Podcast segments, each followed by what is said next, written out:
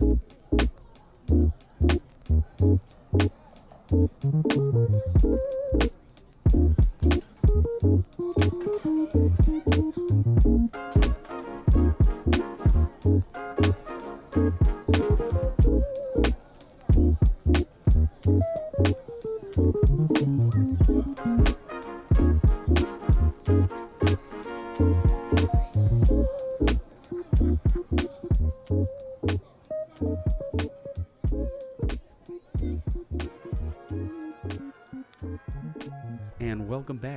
the Salt. Uh, it's been a year, and we are starting back up. That intro you just heard was created specifically for this podcast by Kevin Spears of the Free Music Party. That'll be our official theme song. I have the rights to it, I own it. But it wasn't made by me. I'm not that cool. Pass Salt, everybody's favorite casual conversation, low effort podcast. I'm your host, Max Cambria. With me today, not who was previously on many episodes, John Peroni. He is no longer with the podcast. We're still friends. Nothing happened. But with me today, Owen Shannon, one of the founding fathers of my podcast adventure. Hello, hello. Uh, yeah. I mean, we started this podcast, We did. if you recall. Those episodes, I'm pretty sure, are still on YouTube somewhere. Are they? I I, was know. actually wondering. I don't know. I'll have to look. I don't have that sign in oh, I can anymore. Sign in. I can sign it. Can you? Because uh, I was actually curious the other day. I do want to like watch an old episode back when that was a video podcast. I mean, we were like sophomores in college. Yeah, no, that was in my basement. It was dark. It, it was. It was. I mean, it wasn't. Yeah, it was actually. It was kind of dark. Uh, we had those like basic Amazon lights. It was very. Uh, that was that was really in the trenches. Yeah, we also had no idea what the show was at all. None. But there's a Tony episode in there. I would like to see. All right, I am on our YouTube. I've subscribed to you somehow. Thank you. I don't remember doing that. Uh, our videos. I'm pretty sure I tried to uh to see if I still had the sign in for this stuff randomly, but you changed all the passwords. No. You didn't? No. I, haven't swear you the- did. I, haven't- can't. I have not changed the passwords. Oh, then I don't know them anymore. Okay, we are giving a hacker like a backdoor here. All, I see all of our videos. They're at least unlisted, right? Oh, they're unlisted. Yeah, yeah, Yeah. But if you want me to list one or send you one, I can. All the way. So, I, yeah. Does Sean Spicer deserve redemption? Pa- Pass the salt number. What is that? Five? Five? Wow, that's uh that's a pretty serious. Our thumbnail game was seriously good though for where Was we it? were. I love our thumbnails with the banner and the logo, the old logo. Sweet. Oh, the college room horror stories with the poop in the shower. Poop in the shower. Yeah, Yes, you're yeah, right. yeah. Elise was on that episode. Shout out Elise Greco. Wow. Greco. Greco. Um, all right, so yeah. Yeah, so I guess I'm just gonna do a really try to keep it really short, a shortened version of like where Pass the Salt is, where it's going. Started with Owen here. We just talked about that. Shifted to John when I lived with him. He was more accessible. Owen had stuff going on. Went through John, got him really into podcasting. I the last time I spoke, I talked about a video podcast, uh, and and and we were we were on the way.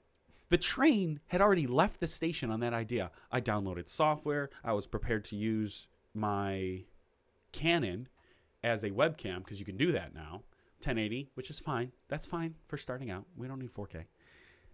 And I didn't care if like the batteries obviously like wore down from using it for an hour straight Yeah. once a week.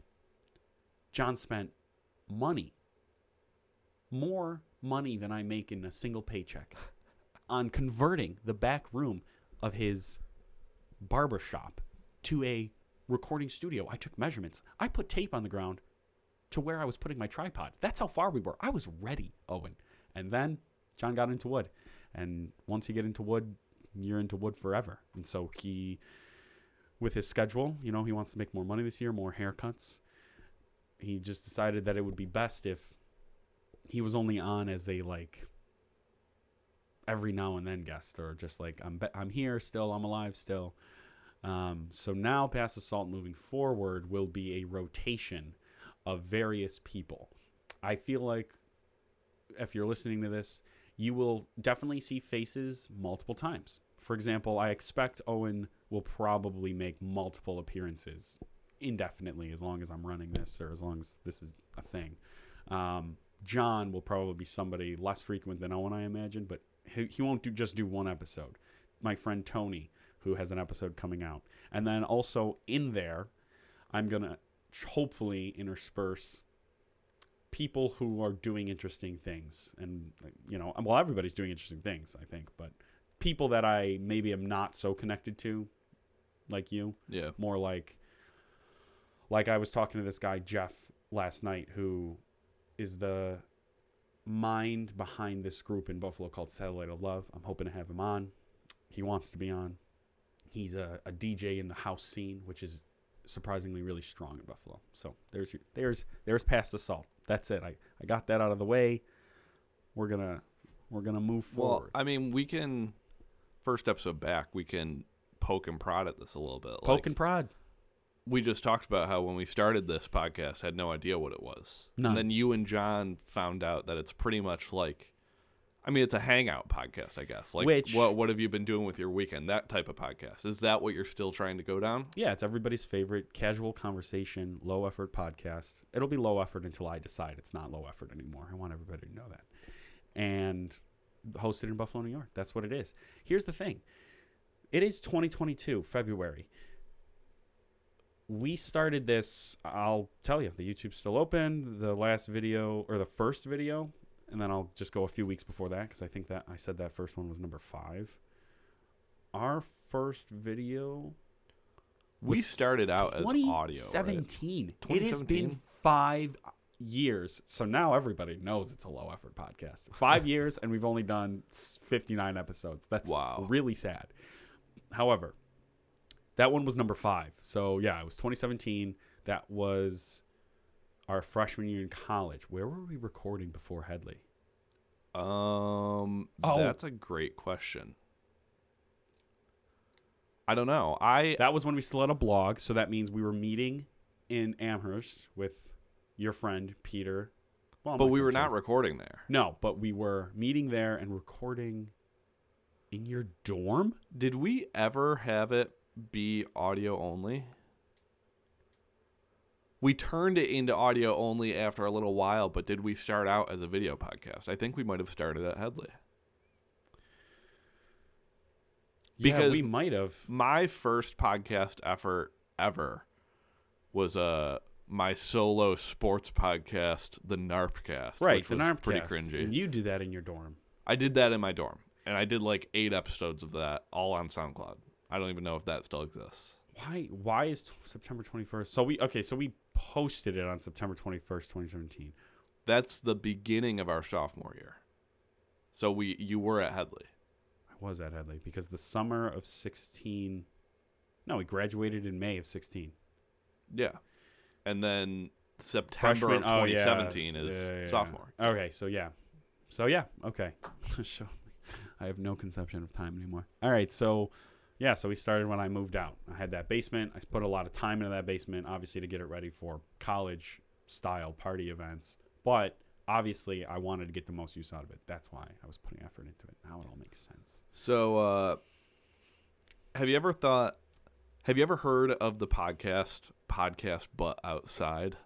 Yes, one of my uh, streamers that I like, Lyle. Shout out Lyle Gecko, um, Lyle Forever, uh, Therapy Gecko for those who know him. Did a podcast with them Really? in Washington D.C. in front of. I don't think it was the White House. I think it was just like in the mall somewhere.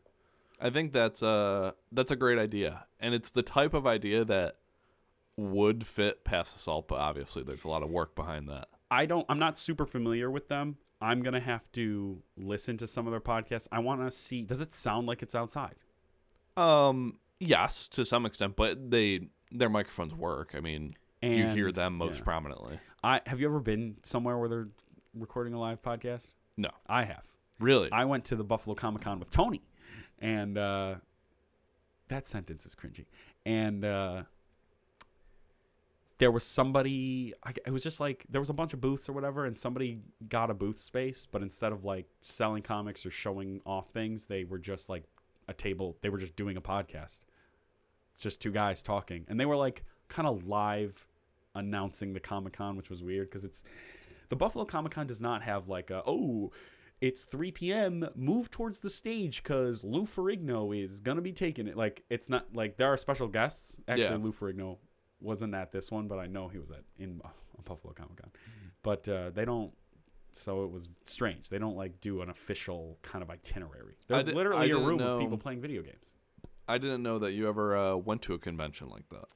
Yeah, one of the pictures I'm not allowed to to let people see because Tony's worried it'll impact his future. Is we took a picture, me and him together, in the Batmobile from like the Adam West Batman. So I have that in the vault of somewhere. Why like, would that hurt his future? I don't know. You know, he just you know he doesn't want people to think that he's you know too like you know into Batman. I guess I don't know. It's Tony. I I respect his requests. Well, people will understand when they have him on. We'll we'll ask him. We'll That's ask him. fair. That's fair. Um, yeah, those convention things. I, I mean, I'm a gamer. I make fucking gaming YouTube videos, and I look at conventions and just think like, that's too much. That's too much for me. I can't do that. Well, what about what are your thoughts on conventions moving to online? Like E3, for example, has been online the past couple of years. E3 is actually about to be dead, like dead, dead. Really? Yes, because I mean, all it is now is that every company just makes their own like hour long marketing promotion, and then Yeah. and then you watch that. Like, that's not a convention. That's just it's like a uploading a press conference, pretty much. And then the YouTubers or bloggers or vloggers take what they saw and make a eight minute video about their highlights. It's Yeah, like a and- content cascade. and then their thumbnail is them making the most exaggerated face you've ever seen. I can't fucking believe it. Yeah, I know. And it's like it's like or even the calmer ones, the calmer ones, they'll have this exaggerated face. It'll be like I sat down and watched the entire Nintendo event. You won't believe what's coming. And then like you click it and it's like the next Pokemon game. Like, yeah, we we know. Yeah, it's always something you already knew. I actually saw this uh, TikTok recently from this girl. Her her name on TikTok is Slow Puke. She does really good Marge Simpson Oh, impression, okay. okay, I can get down with that. and she just made a random video that was like reacting to the Fairly Odd Parents theme song for the first time, and it's just like the cringiest. Like she's just watching it. He falls in a puddle, and she's like, "Ho ho! Oh my god! Can't believe that!" Like. I don't know how people watch this shit. I can't do it. Yeah, well, it's YouTuber culture. It's yeah, that is weird. I don't know. You know, you can I can watch a YouTuber like the YouTubers that I find myself watching are not the like I'm I'm consuming content. You're watching my reaction YouTubers. It's, it's they're the informative ones, like Same. camera tutorial guys, or this is how you do this, or blah blah blah. Not like I'm doing something and talking about something else. For example, I'm doing my makeup, so I guess it is kind of informative because you can see how they're doing their makeup, but talking about like true crime. So you're Or I'm you're kind of specifically saying you're not into like vloggier style, I guess. Yeah. Or yeah, I'm definitely not into vloggier style. I me watching somebody else how they live their life is just going to make me think to myself that I need to achieve what they're achieving. Right? Obviously I'm older so I I I'm meta on that thought. I understand how that works, but younger kids for example. the example wisdom of a 24 year old. Right, but like you ask kids what they want to be when they grow up, they did a survey. Most of them said YouTubers. Yeah. So they're watching these vlog style things and they're like, I want to live that way and then they do it. I don't they know. Try. Sometimes I go through a little bit of a crisis with what I do on YouTube because I hate the idea of like, oh, I'm I'm aiming to become a YouTuber because the way I think of it is, I went to school for journalism. I wanted to be able to make content like this essentially. Right. and I've more just taken the approach that YouTube is the biggest platform. If I could somehow succeed independently, that would be my ideal goal. And I'm just using that platform more so as a means to an end because that's where people are. I could be doing what I'm doing on someone's website getting paid by them, but yeah. Or your own website, right? Yeah, Like you but- could try that route. but that's like not realistic because people go to YouTube to watch video. Yeah, they're yeah. I mean, social media is is centralized. People there's the the big social media companies have a lot of users. Why try and you would essentially have to create your own audience like or completely from nothing. Where Yeah. YouTube at least you can hit the algorithm, the broken algorithm. Exactly. You can like I'll see a video from somebody that only has like 300 views, but it's their title hit that algorithm. The topic they're talking about hit one of my like interests. hmm So yeah, YouTube does help a little bit for sure. That's why I wanted to get this podcast on YouTube. But uh,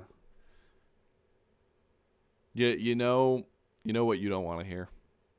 I think it's what I know it's what you don't want to hear, but I also think it's what needs to be done because I'm I I host a different podcast and I'm working. what's on the this right podcast called? uh BNY Gaming podcast. BNY Gaming Podcast. But um I think TikTok clips is the way to go. I think I think that's the the current you know, way to promote a podcast. That's how I know what podcast but outside is. but they they're doing so podcast but outside. They're doing video clips. You see the people, right? Yeah. Okay. You're not the first person to tell me this. You're not the second. And you're really not the third. This is a thing that I'm worried about. This worries me. You know, I have friends who are creative of the Free Music Party. I'm involved with them. I do what I do. They want to promote on TikTok. I don't disagree with that because TikTok is like it's prominent right now. It's probably one of the most popular social medias, but I just don't get it. Like I I get the value cuz I was a Vine user. Like with funny videos or or those videos that are like life hack videos, I guess, or hand recipes. But I don't see A to B with artists blowing up on TikTok and getting or like content creators and getting a deal from it. I think it's good for exposure for sure. A lot of For- exposure. For music, there 100% is that A to B. If, say, someone in the free music party hits on a TikTok sound with one of their songs, Yeah. like they'll get calls. That'll just happen. I I'm interested. I I TikTok was never supposed to be used as like an advertising platform, but I guess that's what social media no, is. but You're advertising it always yourself. was. Yeah, but it, al- it, used it always was. platform. Are there a lot of ads on it? Um, you get one ad like every like eight to ten videos. I would say. What are your thoughts on those TikTok videos where it's like sets itself up like a life hack? Like I'm about to show you something crazy, and they just like plug an iPhone charger into like an orange, and then plug the other end into like like their As dog. in like Like it, it nothing they're they're doing. It's supposed to be like sarcastic, almost like nothing they're doing makes sense. They'll like be like, "Oh my gosh, you won't believe this is crazy," and they'll like do something very random. They'll put like a balloon and stretch it over like you know their like six sharpies and be like, "This is a life hack," but it's not. Well, I mean, I'm I support any form of parody. Like, why not? Uh, if if people are just going to make these life hack content things all the time, like most of the time, I I just said you see an ad maybe every eight to ten videos, but there's always the one that sneaks in of like this is my Amazon find that changed my life. That's an ad too. They have affiliate links and they're trying to sell you the thing. Yeah, they and they probably get paid based on who buys it. Yes. affiliate links. So TikTok, yeah, but you know, and they also say bad things about TikTok. I'm not going to get too much into it, but the app in general, who runs it? Data Oh no, it's it's bad. It's it's they don't let the military have it. really. Mike can't have it. For example, Mike, our friend who is a Marine, he wouldn't be able to have it. The Army, I don't think, can have it. Yeah, I mean, Pass the Salt uh, might not be the podcast necessarily for like the state of Chinese politics. No, um, no, we don't. I don't even know if I know enough about it. I I feel like I do know enough about it, but I, I won't. We don't need to go into it. Yeah, Let let let Mike Baker guest podcasts and talk about that. yeah, that guy. He's a CIA. He's a very pro- he's a podcaster. Well, he, he's a guest.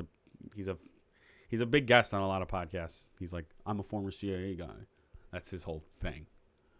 Should we uh should we talk about the warfare that took place this weekend? The warfare. Yeah. Oh, Risk. Yeah. Oh yeah, we should talk about Risk. So first of all, and this is a weird time because the pandemic is in quote unquote endemic mode. That's the word now. Like it's in the end stages. They say. They say. But and you would think we would have gotten into this at the height, not at the end. Mm-hmm. We started playing Risk. That's the intro. Here's here's the banger. We we started playing Risk. We played Risk the other night. Me and you. We did. There were other people there. Yeah, four others. Kalen Price. He's talked on here. He wants to come on. Also unwrapped. R.I.P. What happened to that one? Real quick to interrupt. I'll tell you, and I'll keep it short. I just don't want people to get the idea that I'm at the center of a bunch of podcast controversy, like podcasts come to me to die. Me and Kay were recording a podcast called Unwrapped. The episodes are actually still public. I wanted to take them down. I got pushed back. And it was about music only, and that was restricting, and that's okay. I think we actually still had a pretty good podcast. And it just time killed it, you know, like in between episodes, there would be long lengths of time in between things. When you run a podcast, the only way it's going to get attention is commitment to um, regularity. Yeah. You need to be regular, just like your bowel movements. They Mhm. need to be regular, or else what do we even have? So it died because of time and guests lineup, and It was a I knew pretty less- guest dependent podcast. It was super guest dependent. I knew less. What that should have been, what that should have been, was somebody filming the interview, but not putting up the whole interview, just putting up like a four minute clip and releasing it as audio in a semi regular way, like every two weeks or something like that. That's really what it should have turned into. I knew a lot less about Buffalo music back then than I do now so the guest getting was very reliant. The deal was always supposed to be the guest getting would be Kalen. I would handle the back end, editing, posting, recording, making the equipment, blah blah blah. And it just died. It just died over time. We might revive it. I don't know. Two podcasts is so exhausting too. Yeah, I run really out is. of like I run out of mental. Yeah, you gotta you gotta get the consistency down with one before you can have two. Right, right, right. I always said that I wouldn't upgrade the podcast until I got like concurrent listeners past. I don't. I don't even want to go into stats. Our stats are fine. I I you don't gotta share stats on podcasts. For all people know, there's there's like five thousand people listening. There could wow, be. imagine. That would be amazing. That would actually be a sizable audience. I would love 5,000 people. It'd be like a cult. You would be able to sell ads to that. Risk. I, let's not get off Risk because I'm going to get excited. We started playing Risk, old version of the game that I thrifted. The map is like circa 1800s, maybe. I, I don't know, 1700s. What what Risk does? See, like there are legacy games like D and D Yeah. or Seafall, which I'm not ever gonna play, or Warhammer. Warhammer, yeah. Okay, where you play over time, multiple sessions, and Risk can be like that, but Risk actually ends. And that knowledge, the end is coming. There's a, like the end. th- This isn't gonna take us months. If anything, it'll take us a couple sessions, maybe Mhm. changes how people act during risk.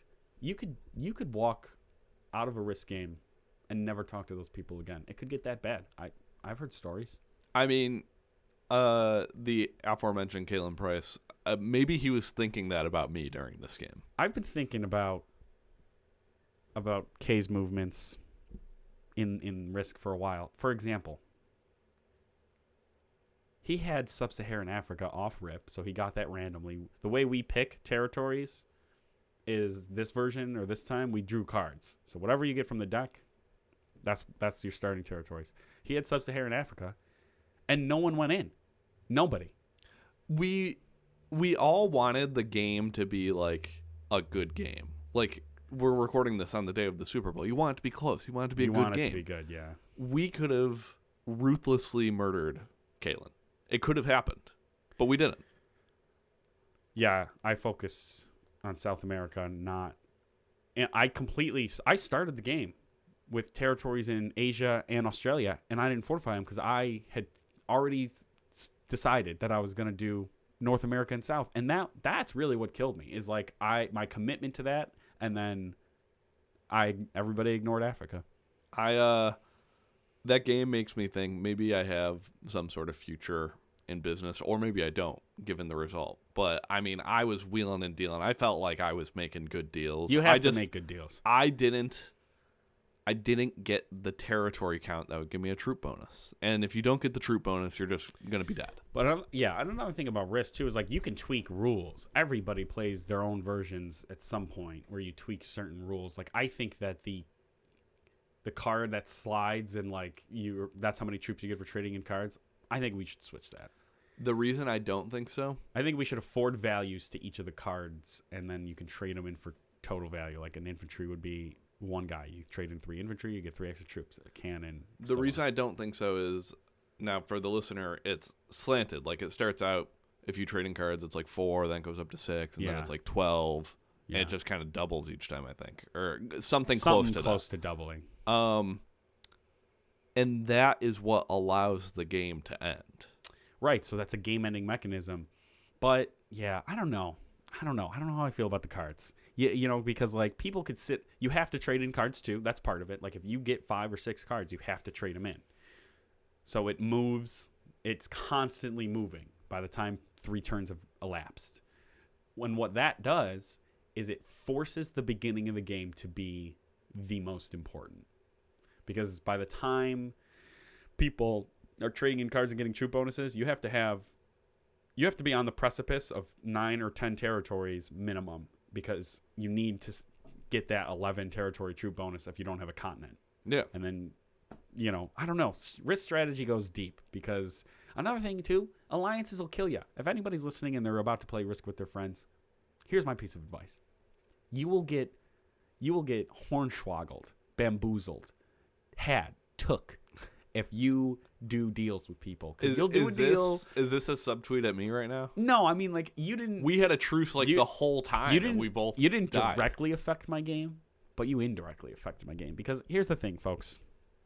You don't know what other deals that person's making. They could make you a deal. See, the popular thing at our table I noticed was, besides Jack and Kay having a alliance the entire game, was turn expiring deals where like I had a turn counter on the table. We every few turns we would acknowledge whether or not our truce was sticking or going. Me and Waller, me and Kay had a two turn truce. This is how I got had and took. That ended prematurely. And he's just like, nah, I'm just gonna take South America because I don't want to attack Jack yet. It's like, ah, great. Here's my advice for for your first. If you're playing Risk, don't do alliances until you have you, until you're in the position of power in the deal. Until you're like, I have 12 territories. I'm getting a bonus. I have cards. I'm like pretty good. Make a deal. Don't don't start the game with deals because then it chokes the game out. honestly, what Risk really reminded me of, I felt like I was living in my own version of Succession as I played that game. Because yeah, we were all standing. I Why just- were we all standing? we up? were we were all standing over the board, No like could sit. arms crossed, being very contemplative. Yeah, that was weird. Um, but I just I had the Logan Roy mindset of like I'm trying to fuck you on a deal. I am trying. And yeah, like I didn't succeed, but Well, no, you had a.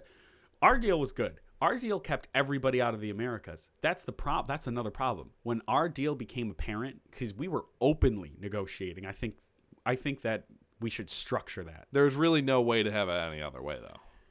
We could, we could, I could say like, just uh, you can't make, you can't on your turn. You have to know what you're doing. No more like I'm gonna wait 20 minutes before I even place my troops. Like Yeah. you should know what you're doing on your turn. And if you're gonna make a deal, you can just walk over here. Just make a deal over here. Yeah, come to the podcast studio. The thing is, is like, ah, it is. It was a lot of deal making, but there was that one point of the game where me and you knew, and I announced this that if if we're playing, we were playing with six people. The only one really without deals was Logal, and he was out first. So that tells you something. Yes. Jack and Kay and our friend Nick were the other three players. They all they weren't in a three-way alliance, but they all had alliances with the other members there. So it really ended up operating that way. Mm-hmm. again, another thing that just choked our game. We need to, I don't know. You know, you want to make deals like Logan Roy, and you want to fuck over the next person because that's what Kay did. He's like, I'll make a deal with Max, and as soon as he accepts it, I'm gonna kill him. Like as soon as as soon as we get down to it, I'm just gonna take him out. That was the Logan Roy. Kalen was silent the whole game. He went for the throat, blood everywhere, just bled out. I bled out that game. I didn't come in last, which is always a bonus for me. Yeah. but I bled out. Yeah, I had uh basically all my deals came back to bite me, but I mean, that was a revelation for me the other night of you know, getting together, drinking beer. I like beer. Risk. I like beer. I like beer too. There's nothing wrong with that either. And uh I mean, it was just some good quality fun. It was great. I think I don't know what it says on the box. I'm sure Risk says like 13 plus, but playing a game like that as adults is better. Is the best time to play it. I I've agree. play, I've been playing Risk for a while. I'm not a regular, but like throughout my life, I've played it a few times. I played it with a couple friends when I was like 12 or 13, and the strategies weren't as finely tuned. It was like just a, it wasn't a, it wasn't as enjoyable. Uh, You know, Risk when it comes down to it, at some point to win the game, you're gonna have to roll the dice like 50 times in a row. Yeah. So I wish there was a better oh mechanism. Oh my for god. that. I the last thing I want to say about this game is was my final stand. Ugh. I had one man left in Asia. I think he fought off about six people. I mean, this was Josh Allen versus Pat Mahomes. and I lost the final dice roll. The final one. Yeah. What if you, even if you had won, would you have survived to your next turn? No, but it would have been exciting. yeah, it, it does get exciting. Does get exciting. Play Risk with your friends. Play any game. There are there are other games that have kind of like a deal component, right? Do you when you play Monopoly, do you play the way that if somebody gets knocked out, you have to auction off their properties? I haven't played Monopoly as like uh, an adult, so I have no idea. So you were just a product of whatever you were told. That's fine. That's fine. That is fine. Uh, do you know what I was doing last night? Watching TV. No, I uh, I worked the Billie Eilish show here. You still work for Stadium? Uh, yeah, I do it only when things fall on Saturday. How was that show? Honestly, I uh, I wouldn't say I dislike Billie Eilish, but it's not like I, I'm the biggest fan. Yeah, I'd say I'm in the middle somewhere. Um, she was pretty great. I, I watched a lot of the show. Like it, it was actually kind of changing my perception on her with how good it was. How were so? Did she have? Is she someone that likes a lot of effects during her shows? Like Kanye, I guess would be somebody who's at the top of the spectrum. I want a floating stage or the Weeknd or something like that. And then there are people who have really not a lot of like lasers or lights or anything, just kind of like a background maybe. Um, a lot of visuals, a lot of different video walls. Um, really? uh tricky light stuff. Um I'm trying to think. It was during oh, was it when the party's over? There was like this visual of her that like looked like she was crying blood, which was Oh yeah, yeah, yeah. Yeah. She's like, I think I've seen that in a music video or something like that. Um, something about Billie Eilish, and again, diehard fans might come at me for being a Billie Eilish hater if they were to take everything I said about her on this podcast. But I'm a middle fan. No hate, no love. No, no hate, no love. She um, put out a documentary recently.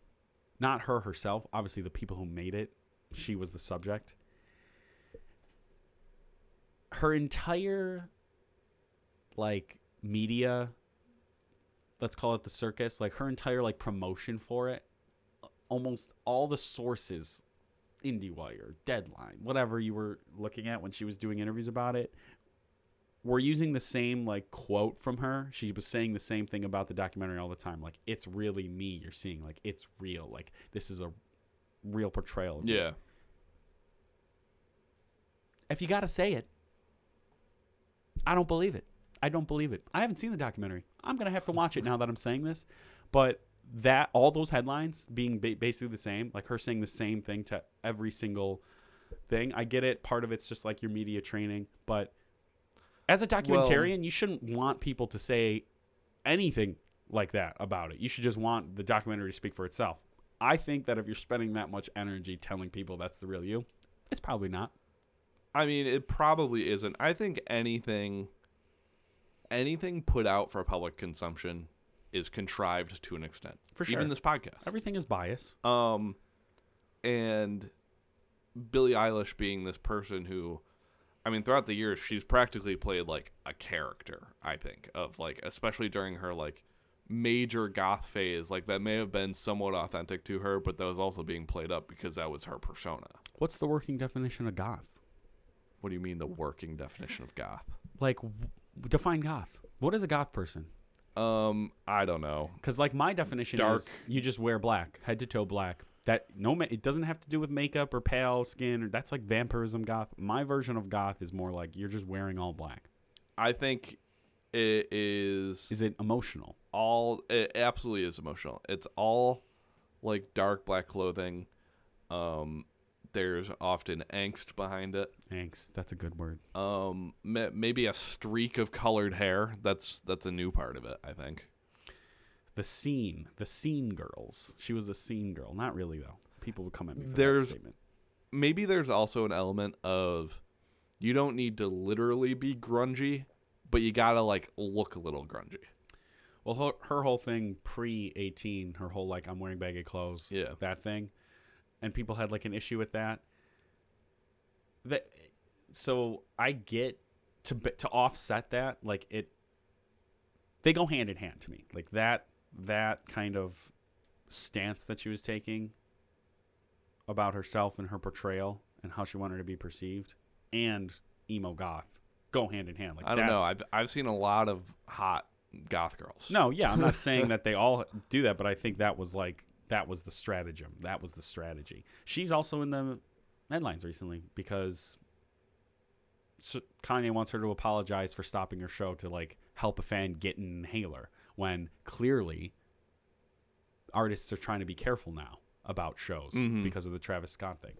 Who by the way is in talks or rumored Kanye's going to bring him on stage for his Coachella performance. That is not going to go well. That's that will not go well. Travis Scott, I don't think Travis Scott can perform right now. I don't know. I mean, are you saying it from like Travis Scott is not emotionally equipped to do it? No, or no, Be- because clearly that, he's that an dude, android. That dude fucking sold sponsorships uh, as his apology. Yeah, yeah, no. Partnered with BetterHelp. Pe- yes, yes, yeah. Which, uh, I don't do the online therapy. Should not be your first. Should not be your first. If you're gonna do therapy, it should not be your first. I digress. Travis is emotionally equipped mainly because he's an android. Like his apology video, there was a reason people hated it. Like it didn't seem sincere at all. Yeah.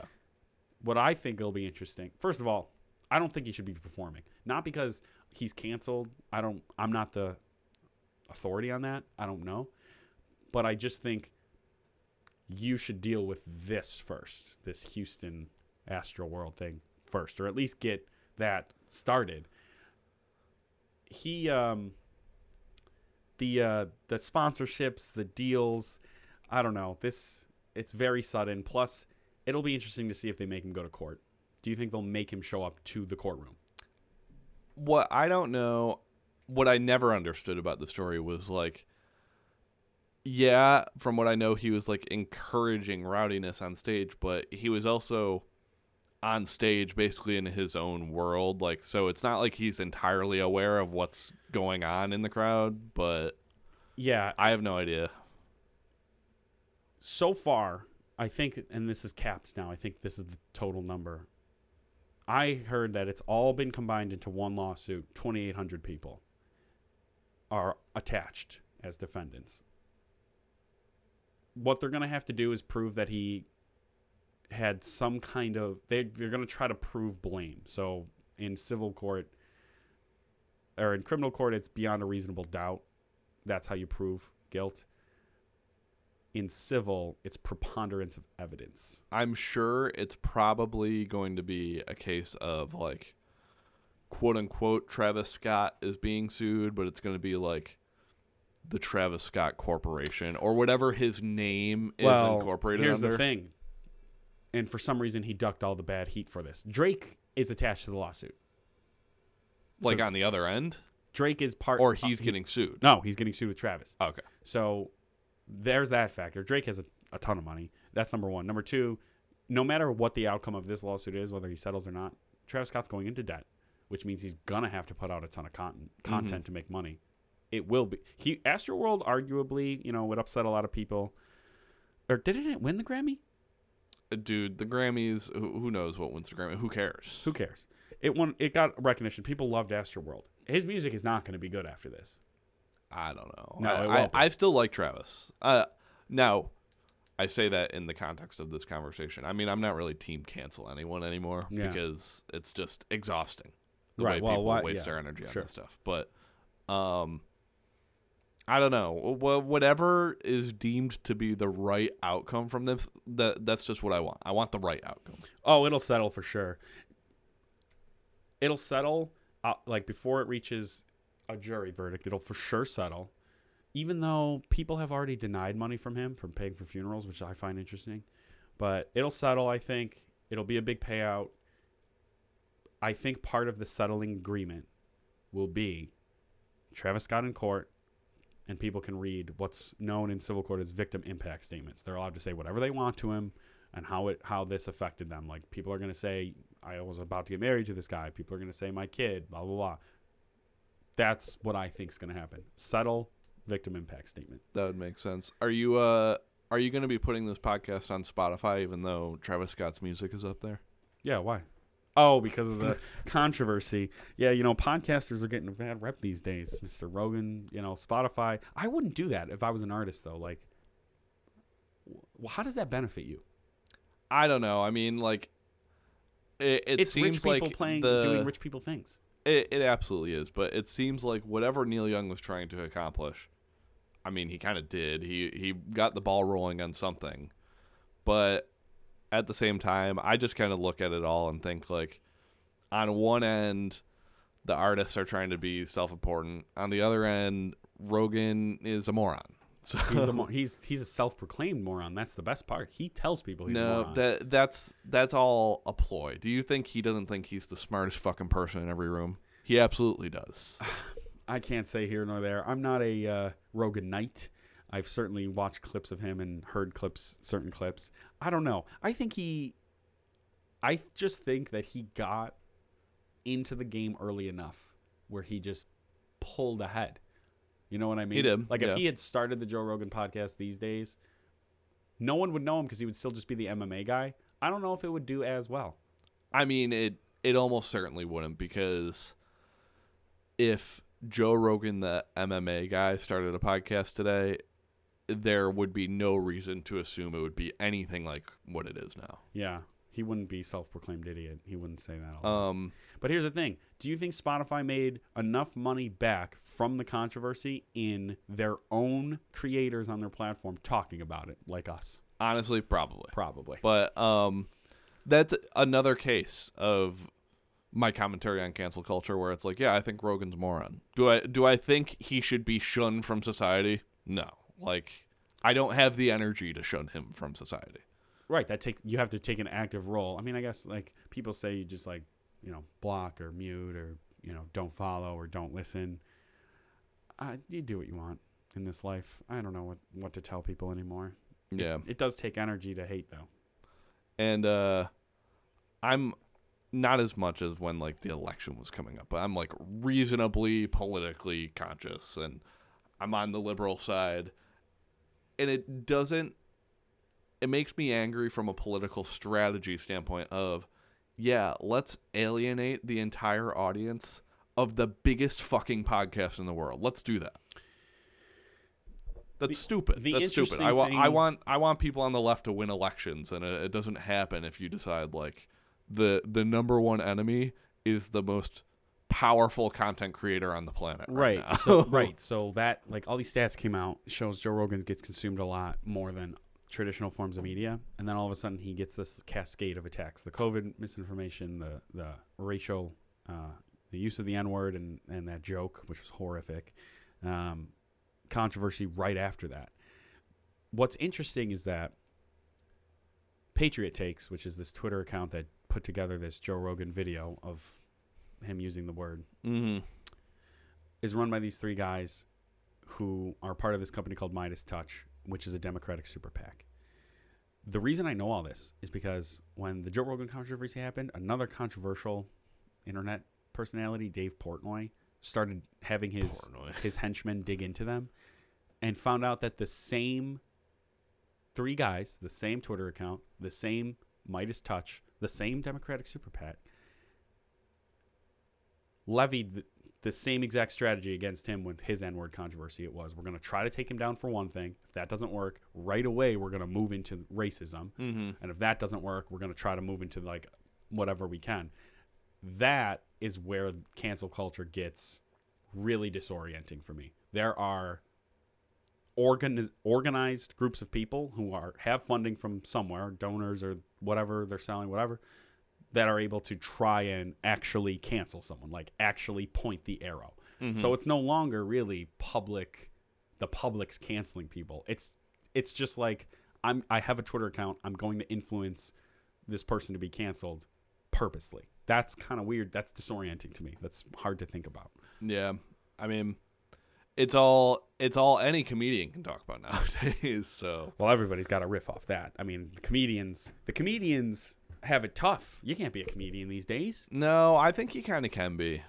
Uh, all you got to do is not make your special specifically about that. Yeah. And if someone takes issue with what you do, you say, "Fuck you." Like you you can't care about it at all. That just seems to be the strategy. If you care about it at all, you lose. Uh, I'm not trying to give people too much of the playbook of what they need to do if they get canceled, right. but Yeah. Well, like for example, Chris D'Elia got he he's canceled. someone he's someone I'm actually okay with being gone. But got canceled. Did your approach? Doesn't care. Still has a pretty big audience. My friend watches him. I uh I just watched through the show You and uh he's in season 2 of that show Yeah. where he his whole thing is that he uh drugs underage girls. And that's like literally what he got canceled for. I'm not sure if it went to the extent of drugging, Drugs, but like no. it it No was drugs. heavy contact with underage girls. And that's uh, I'm conflicting myself to some extent, but like I hear stuff like that, and it's like, okay, get him out of here. I, I don't want it. Yeah, when you there are topics that have s- s- always been, always been instant, right? Like Mhm. like underage, you, you're not. I'm sure there are internet groups out there. Oh, they're out there. Yeah, so you know, there, there are carnal sins, right? And those are never going to go away, and people need to understand that. Just because you have a fan base and so, a little bit of money, you know. So Billie Eilish though, um, crazy thing. So I sell merchandise, and um, For It- the stadium, to be for, clear, for, the stadium, for the not not for Billie Eilish. Not, I, I sell any- merch. Check me out on Etsy. Like Yeah, I'm no, selling no. bracelets. uh, and any artist comes in and I am selling their merch for the building.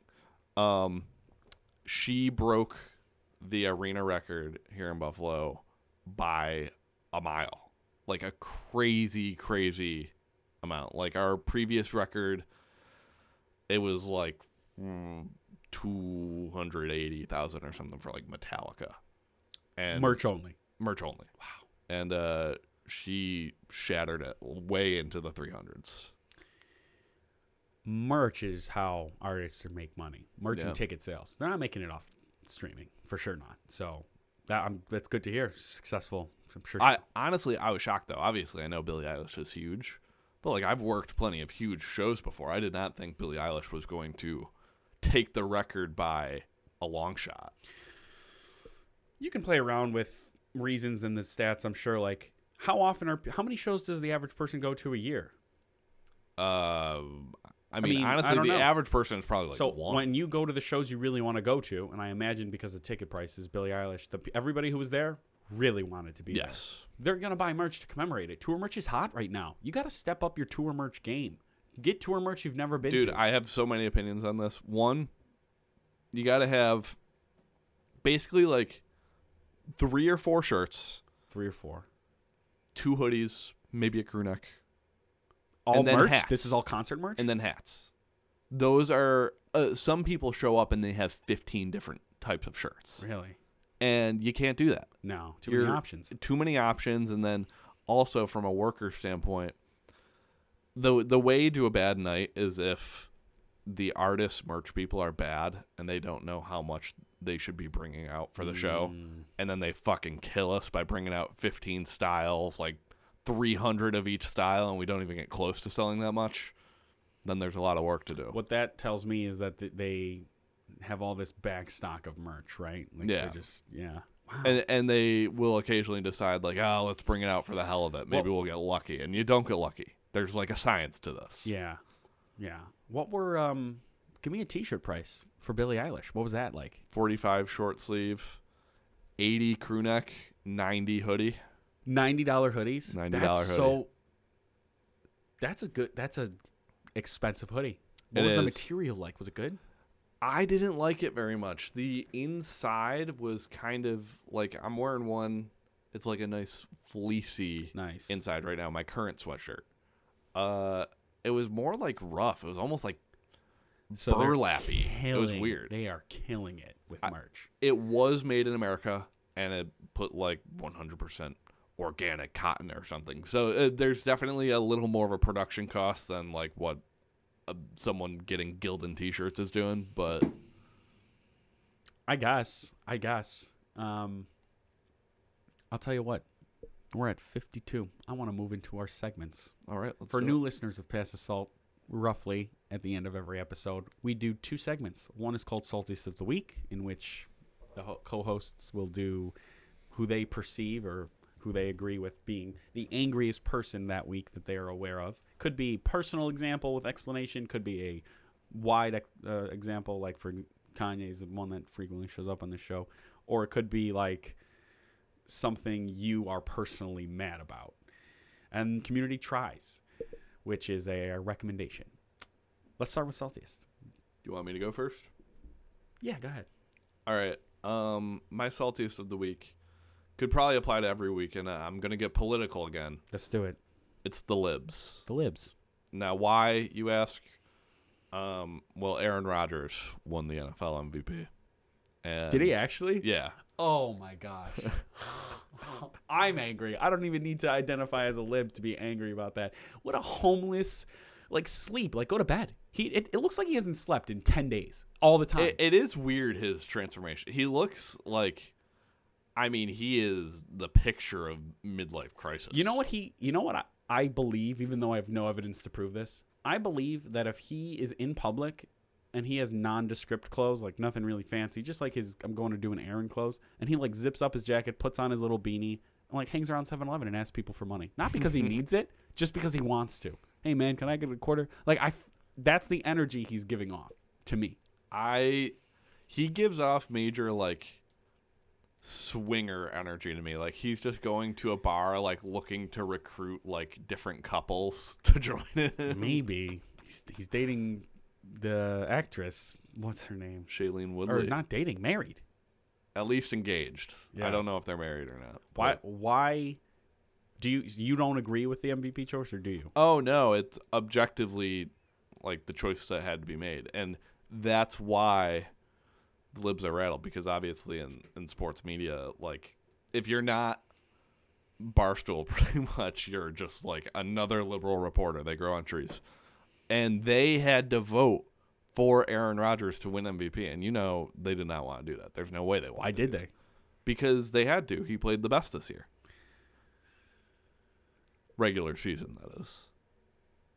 He uh Aziz Ansari was talking about Aaron Rodgers in his comedy special on Netflix. I, I just watched that. okay, Yeah. so you'll have way more insight on this than me because I've only seen a couple clips. I haven't watched it. I, it regardless, and I liked his take on it, where he was just like, "You guys," like he was talking more so about his ivermectin controversy, Yeah. and he was saying like, "You guys are really going to be mad at someone who gets hit in the head for a living about listening to two podcasts and then choosing what those podcasts told him to choose. Come on, Mhm. like, come on." Yeah. And I I understand that. I just I just find Aaron Rodgers like it. Two years ago, if you would ask me about Aaron Rodgers, I'd be like, eh, I don't I don't know, like Aaron Rodgers. I always liked Aaron Rodgers. and it just seems like he has taken some kind of like more. He's just in the spotlight, I guess, more on a personal level, not related to sports. It's just the reason it happened is because a few years ago he kind of started his his run of in his press conferences you could clearly tell like I'm the smart guy. I'm the smart NFL player. And there was no reason to believe he wasn't smart. I mean, like you have to be smart to be a quarterback to some extent. But um no reason to think he wasn't. And then when you find out like he lied about this and also he's on the wrong side of the argument, science based. Um yeah. it's frustrating. And again, uh, do I think Aaron Rodgers should be put in a gulag? No. But like fuck him at the same time. I don't I don't care for what he has to say, but also he shouldn't be going to the gulag. But he is going to the MVP 2020. Yeah, second year in a row. Really? He won last year too? Yeah. I don't remember that. I don't remember much about sports though. Um, let's switch gears. My saltiest. Kevin Smith. I'm, I was going to do a political one. I don't care about it anymore. Kevin Smith, uh, the Clerks guy, the comic book Ben guy. I don't know if he does anymore. He's always wearing basketball shorts and, and a hat. and a hat. He's rattled. He's rattled for a reason that you and me have both given up being rattled about, I would assume, years ago. He's rattled because Spider Man No Way Home didn't get nominated for Best Picture. He's rattled. He's open like he made public statements about it, just like, come on, give Peter Parker his due, blah, blah, blah. Okay. First of all, I'm gonna I'm gonna rip this apart. I like Kevin Smith. I actually I like Clerks a lot. I think he captured the shit job really well in that. Uh, whatever else he does, he's good. Spider Man is a character, not a movie. So, right there, we don't nominate characters. We nominate actors. We don't nominate characters. Tom Holland as Spider Man, fine. Pretty Fine. good. Even. The movie itself, good movie. For like, it's a good Marvel movie. Entertaining, super good, entertaining. It's not. It's not a Best Picture nom. I would argue some of the ones that did get nominated certainly aren't either. I'm looking at you. Don't look up. Did you watch that? Yes, I haven't yet, but I'm I'm gonna watch through all of the nominated movies. So I yeah. Don't look up should not be on the list. Spider Man still shouldn't be on the list. The the writing it's a Disney made movie. The writing's a little lazy. Like all the problems in the movie could have been reasoned away. I mm-hmm. think literally reasoned away. For example, if you you've seen it, spoilers spoiler alert for anybody who hasn't. It's impossible. The movie made a billion dollars. All these villains from s- different universes come into his universe. We've seen them on screen before: Doc Ock, Green Goblin, Jamie Foxx's character Electro, uh, and the Lizard Guy. No, we're not just gonna break this box and send them back and fix everything because I'm going to help them. And then when they return to their universes, they will.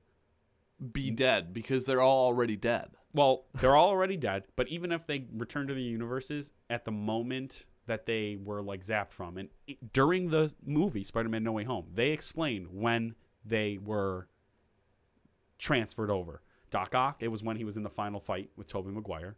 Green Goblin was in the final fight with Tobey. They were all in their moments of death, is when they were like, they said, Yeah, I was fighting Spider Man, and then now he's here. Even if you fix all of them, which he did, the chip and the goblin serum and the the lizard guy and Electro, and send them back. The fact that Marvel and Disney have decided to go the route of multiverse rather than continuation of one story, it does not matter. That means there are infinite universes. You save these three villains, they could return to their universes, and the rules of the multiverse dictate that they get hit by a bus as soon as they get back because they're supposed to be dead. They could have long, fulfilling lives in their universes. There are infinite amounts of Andrew Garfield and infinite amounts of Tobey Maguire. Who says we even ripped him from the movies we saw? It doesn't even. It does not matter. Him fixing those villains does not matter, and he should have realized that. And he would still have Aunt May and other innocents that I assume are collateral would wouldn't and structural damage. I mean, let's talk about a city's tax base here. Yeah, that would all be gone. It so like I'm worried. I am worried about the multiverse problem is what I call it with with the MCU. In the comics it works because you can get very hyper specific about what's going on and like reset the world a bunch of times, which is what Marvel does. DC does legacy heroes. you're continuing the mantle of Green Lantern. You're a completely different character. You're continuing the mantle of Superman. Marvel Comics does multiverse until some large event wipes out the multiverse and it restarts same characters.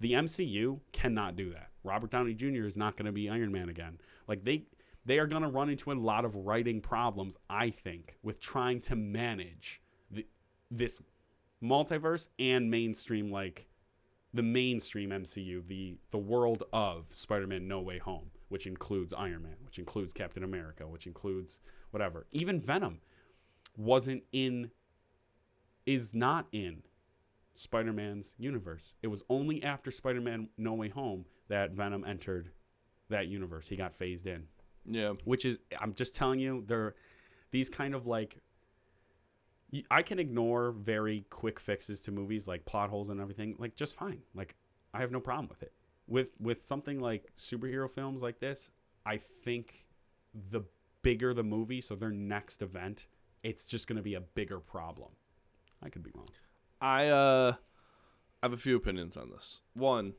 I'm just a Spider-Man guy. yeah I love Spider-Man. do you think it should have gotten best picture No, Not absolutely not. oh, okay Um, because I'm I'm of the class that believes like, can the Marvel movies just can, can we stop, please? I don't. Need I, I want a 3 year break anymore. I would love a 3 year Marvel break I mean, I'm I'm out on just like things that Disney has made. mhm I I used to not be of this opinion. I thought when Disney got Star Wars, like they're clearly going to do this right. They have everything to do it right, and it's just going to happen. I'm more angry about Star Wars than Marvel. I mean, yeah you, I haven't even considered watching Book of Boba Fett. me neither Like, and uh, I guess loose spoilers for it, from what I know, is that the conclusion of that. Guess what? Have you seen the old movies? Mm. Have you seen old Star Wars movies? Because here's nostalgia from that. Like, Mm. who cares? I don't care anymore. yeah Um, and they also just kind of tried to apply the the quippy Marvel formula to Star Wars, and it doesn't work because Star Wars needs its own identity. It kind of works for Marvel because they built the identity in Marvel. yeah Can't just translate that to somewhere else. I just uh, I wish people would see other movies, ideally. Although at the same time, these movies are basically the only things that like keep movie theaters alive at this point. So Well, that's the thing. It's like we've gotten to the point where the big movie theater events are all Marvel. So now people are expecting that to be the norm. And anything that tries to be a big event outside that doesn't do as well. The people have the power to choose what movies are in the theaters. That's the thing. It's always been that way. Go to the movie, go to good movies. Even you can argue like even if you were to just rate blockbusters, huge budget things like like Marvel, Fast and Furious, which is thankfully thankfully dying after after number 10 I think, right? Like I think this is their last movie that's com- coming out. Um like huge projects like Uncharted is going to be a big cinematic event. Batman, I'm I'm hyped for Batman. But Batman, you know, those are the things that are getting people through the door. Like you can't throw a Wes Anderson film in a theater like the Regal or AMC of, of Buffalo, New York, and expect it to do well. yeah, People aren't. There is a good crowd. There's a great, fine crowd for like independent or like studio, not recycled IPs movies. But it's just not. It's not what's keeping the lights on, and that's unfortunate. But hopefully, the big movies get better and better. And, and then Marvel. when it comes to the Kevin Smith point of this all, yeah, he's mad. I uh I was disparaging towards the Grammys earlier because I think the Grammys just have like no direction, no more like they just have no idea what they're ever doing. They just kind of give their awards to the most popular thing. Yeah.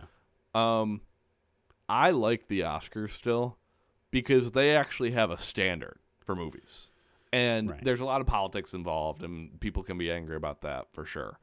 But you look at the list of Oscar movies and it's like, "Oh, these are what we actually think achieved something in film, not sold a bunch of popcorn." Right, right. Okay, so I mentioned Don't Look Up.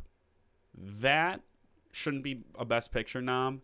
It is. That is their populist choice. For me, that was their populist choice. And Dune. Dune is a populist choice. Dune is a populist choice. So I want to. I don't know all Dune's nominations. I know they have ten. They're not in Best Director. They are in Best Picture. They're probably in sound design. They're probably in like costume design, all that stuff. I haven't seen Dune. Full disclosure.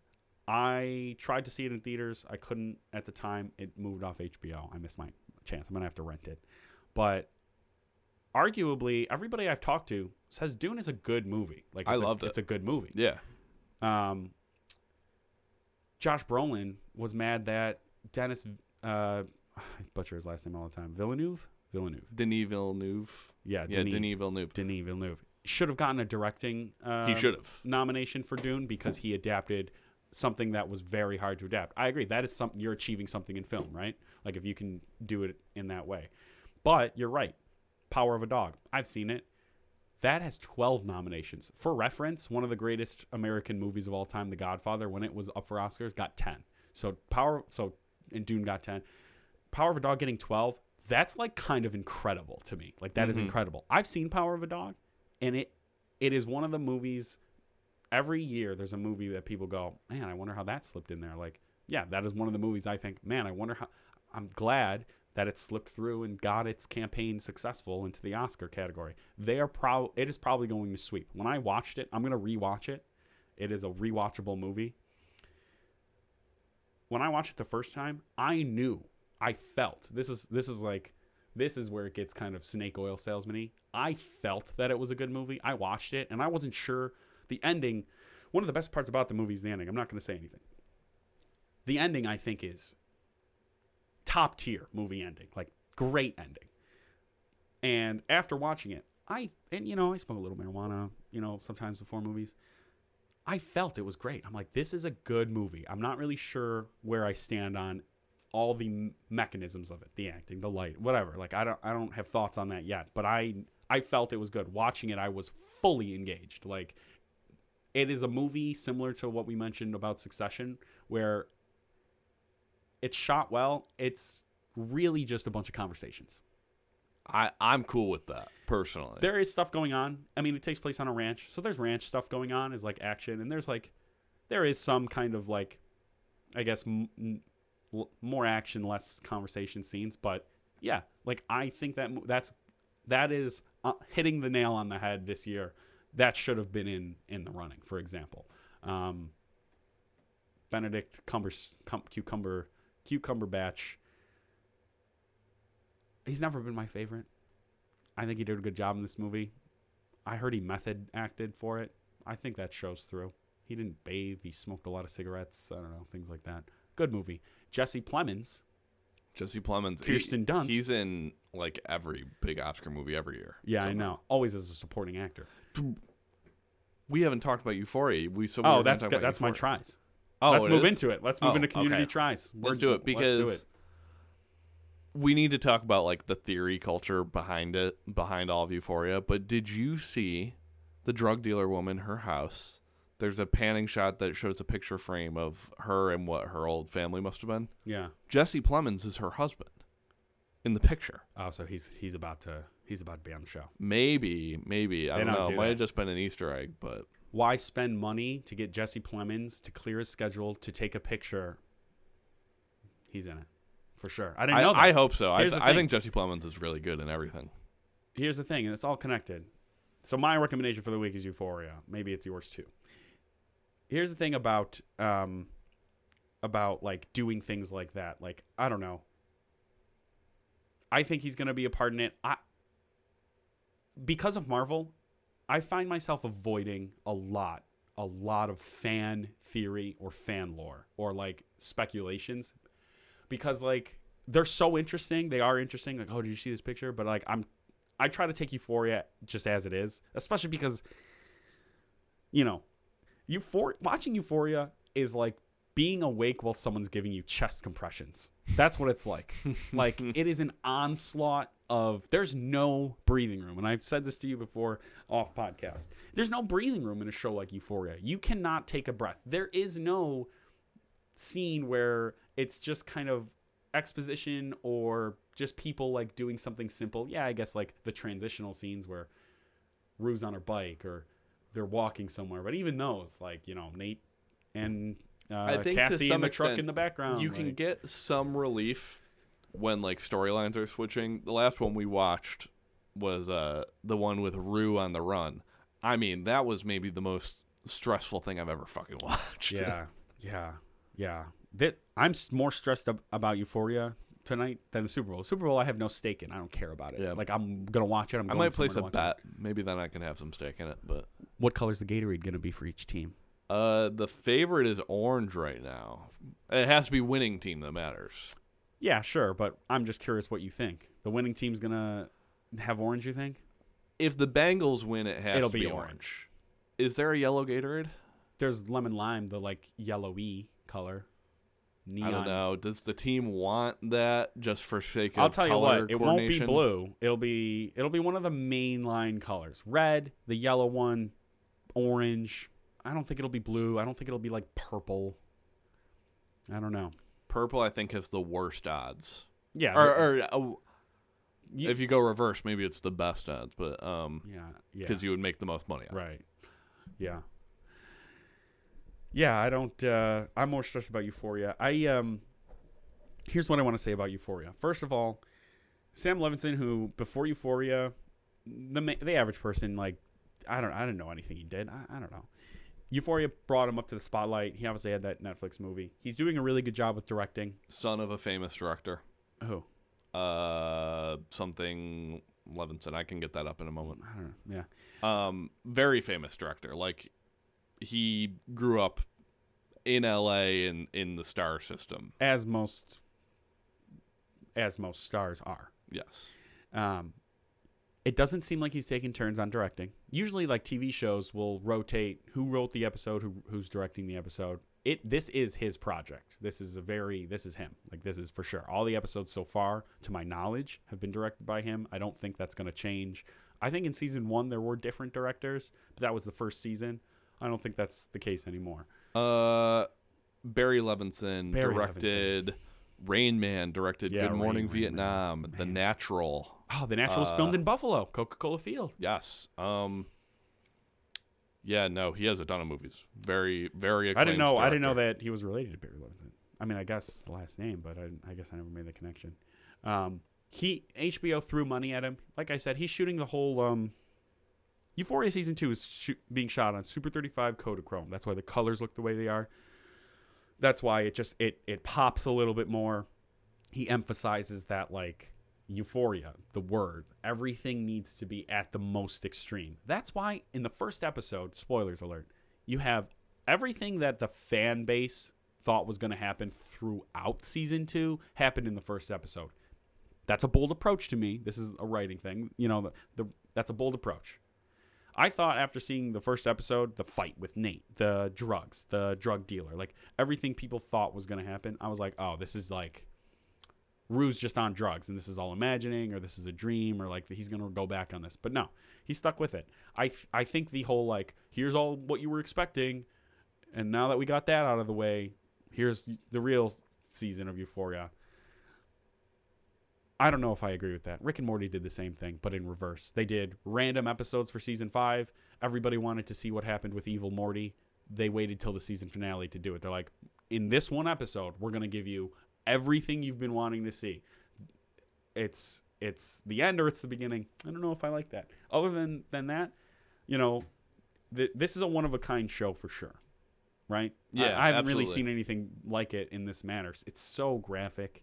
It's so it's just so flashy in every single way in a way that's not like wow they're like try hard it's like oh they actually pulled this off it's yeah it's it's it's try hard it's pulled off. The emotional content of the show is almost what's in the background. Like a lot of tv shows even like a really basic formula one like any of the cw superhero shows like there's action scenes and then they take breathers and they do like these emotional scenes that are hyper emotional there's tears there's a lot of exclamation. In euphoria all the emotion it's very emotional but all the emotion is secondhand to the graphicness which is also an interesting choice for me like to watch because like in this last episode ron rue is in a fight with her mom. Hyper. That is action and emotion. That's like that's why this was you know a culmination of everything so far in the season.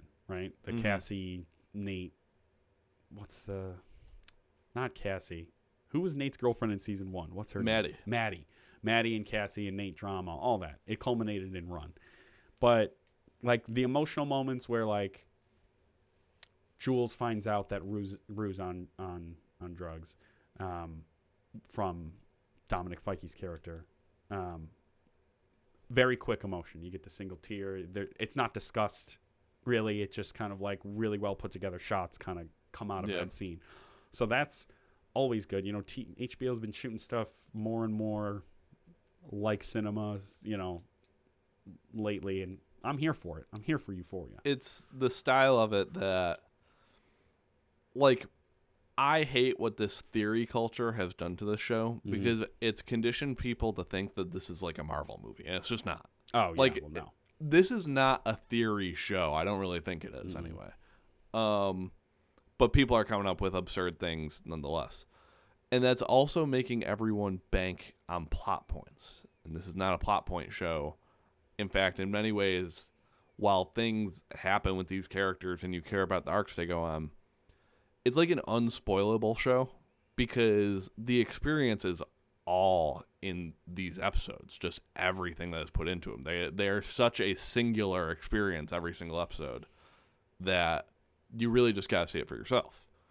And that leads me to my last point, which is we kind of discussed the other night about how sometimes whether you blame writing or whatever, it feels like the plot points aren't necessarily all fitting together for like what you think of a season of television, like how you want the arc to look like.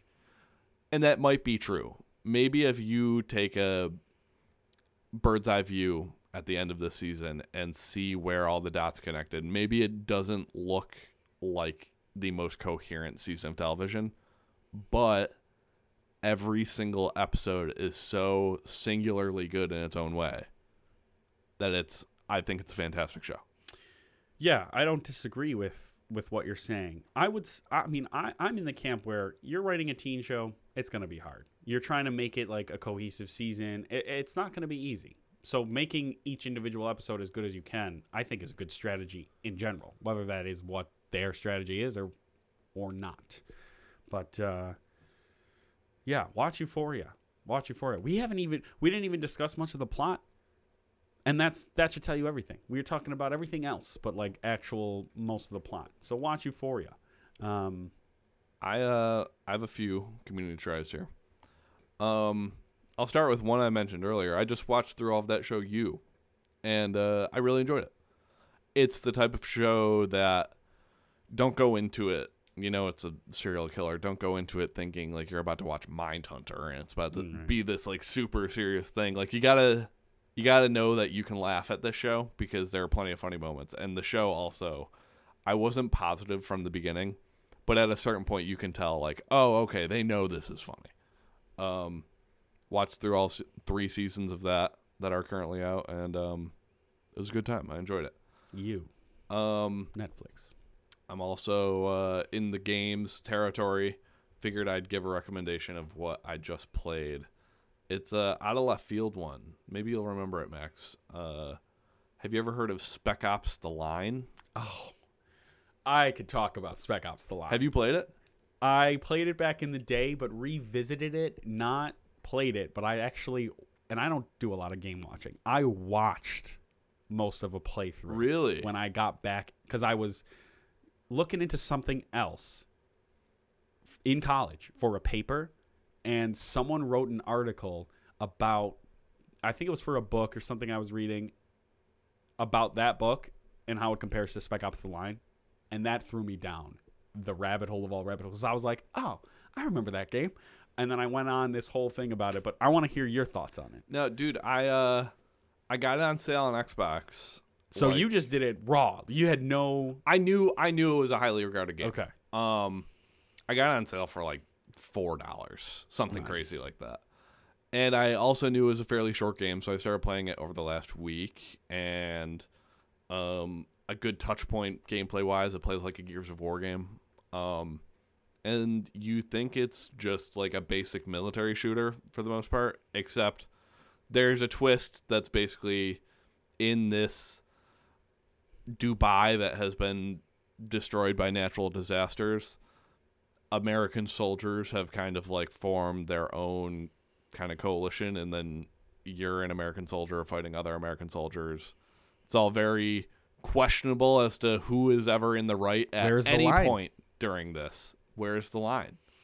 Um, and I was really impressed. I think, uh, I'm very critical of game stories because sometimes they're just so dog shit. Yeah, sometimes sometimes, they're they're just so bad. I mean, especially shooters. Um, yeah, and this was legit. It was really fucking good. So I'm I wasn't expecting this. I'm glad you kept it secret. I'm glad I didn't know about this before because I'd just be thinking about it. Spec Ops: The Line. I'm gonna disappoint you. Is essentially the book that you, I'm pretty sure, you claimed you just couldn't get through. I know what you're about to say. Heart I- of Darkness. Heart of Darkness. Yeah. Apocalypse Now. Heart of Darkness. Spec Ops: The Line. Conrad. Conrad is the name of. Is it the author? Or is Joseph Conrad wrote it. okay, and there's a character named Conrad in Spec Ops: The Line. It's all making sense now. Yeah, yeah. So it, it, I wasn't reading Heart of Darkness in college when I was looking it up. I was reading some other kind of like moral crime book. I'm sure it was from one of my criminal justice classes or English or something. But Spec The Line is you're right. It has a good story. When I watched the playthrough, I was like, this is a pretty like involved story. There's a lot of usually you only find moral choices in games in like Fallout or like uh games where there's it's like an RPG, like you know, or like Far Cry, I guess, is a shooter that has like game choices. Usually, shooters just go into the lane of this is what's going on, you're gonna stop it, and so like you know, Call of Duty is really just propaganda, but this was good because it had that moral. They, I'm sure the twist, which it this game is years removed. I don't care if you've played it or not It's like a decade old. the the white phosphorus, right? That's a Yeah. real thing. Like that is a real thing. That's why this game was kind of like not shelved, but like not it didn't take off. That you know, media doesn't really want to. That is a real thing. We, using white phosphorus in in warfare is something we have done. That is bad. You using that, you mean people suffer when they use, you know, that it's war. And that game, including it in that, was very hyper meta, like very meta for for a shooter. You're getting these kids to think about war while they're playing a war game. That's that doesn't happen anymore. So that's why that I think that game was so good. The story took the time to be like, let's approach this from a like kind of it's not like hyper realistic. I wouldn't say that, but at least like let's come up with a moral situation. It actually in a has, shooter game. It actually has something to say, which just most video games do not. Yeah, I would agree with that. Yeah. Um, but I, if you can get it for four dollars, I don't know what it regularly retails at. Yeah, get it. If you like Gears of War, especially, I would agree with this community tries. I mean, like, good game, Heart of Darkness. Only one person can have the Heart of Darkness. Make your choice. Blah blah blah. Best way to play it would probably be either PC or if you have an Xbox, backwards compatible. That's what I did. But you bought a digital copy, right? I did buy a digital Yeah. copy. So yeah. Um, you can just buy it right on the Xbox store. But I have one more community tries, which is, I mean, I don't even know how to explain it, but uh, I'm just gonna say Sally Rooney books. She's What? this uh, this. Irish author, and all of her stories are very much like relationship based people having conversations, Young adult stuff like that. novels, if you will. They are, I would say, they're firmly adult novels. Oh. but it's all Saucy. Yes. Now, um, her most famous work is called Normal People. There's a Hulu show, short series. The Hulu show is incredible. Really? Yes, it's legitimately amazing. Um, I don't hear a lot of Hulu recommendations from anybody. I'm glad you brought this up. yeah, Hulu. Uh, I don't know why there's not that many recommendations. I mean, they have they have all of FX. Like they have a good selection. They kind of cornered the live TV thing, right? Yeah. Yeah. Yeah, that's true. So but tell- um, tell me about normal people. Tell me about why should I read Sally Rooney? Well, for one, she's very young, still kind of considered an up and comer, even though I think she has three books at this point. Uh, and I like being in on that. she's Irish and I'm Irish, so I care about that. And most of these stories, if not all of them, take place in Ireland. Okay. Um, normal people, I think, is the most accessible work because it's literally just following two people as they go basically from high school into adulthood and how their relationship changes. It's really good.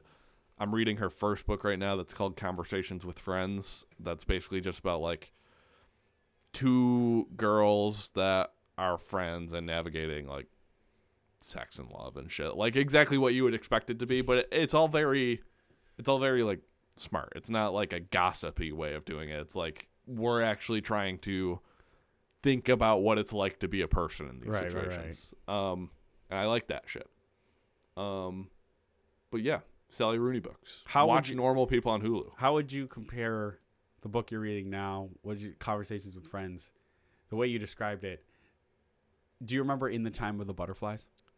Kanya, time three girls in the in in Mexico or or I'm gonna butcher this. They're dealing with like a like a dictator. a political war. Yeah. while navigating coming to age and Yeah. womanhood and all that. Yeah, so there's no backdrop to conversations with friends of political, you know, despair, but you know, Yeah, no, they're not having that backdrop is is Better. crucial.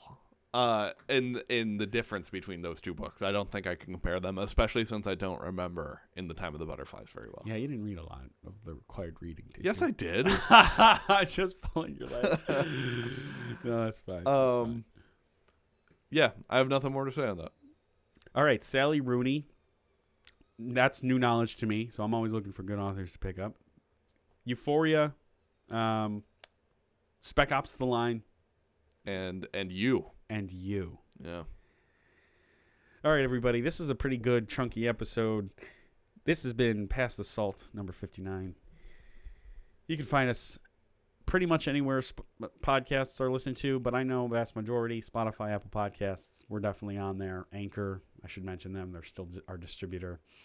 Um, I'm gonna try to do this every week, once a week. do it. Just get it done. We're gonna try. Some of the episodes will be recorded ahead of time, and that's all I got. Can I uh, plug my stuff real quick? Owen's gonna plug his stuff.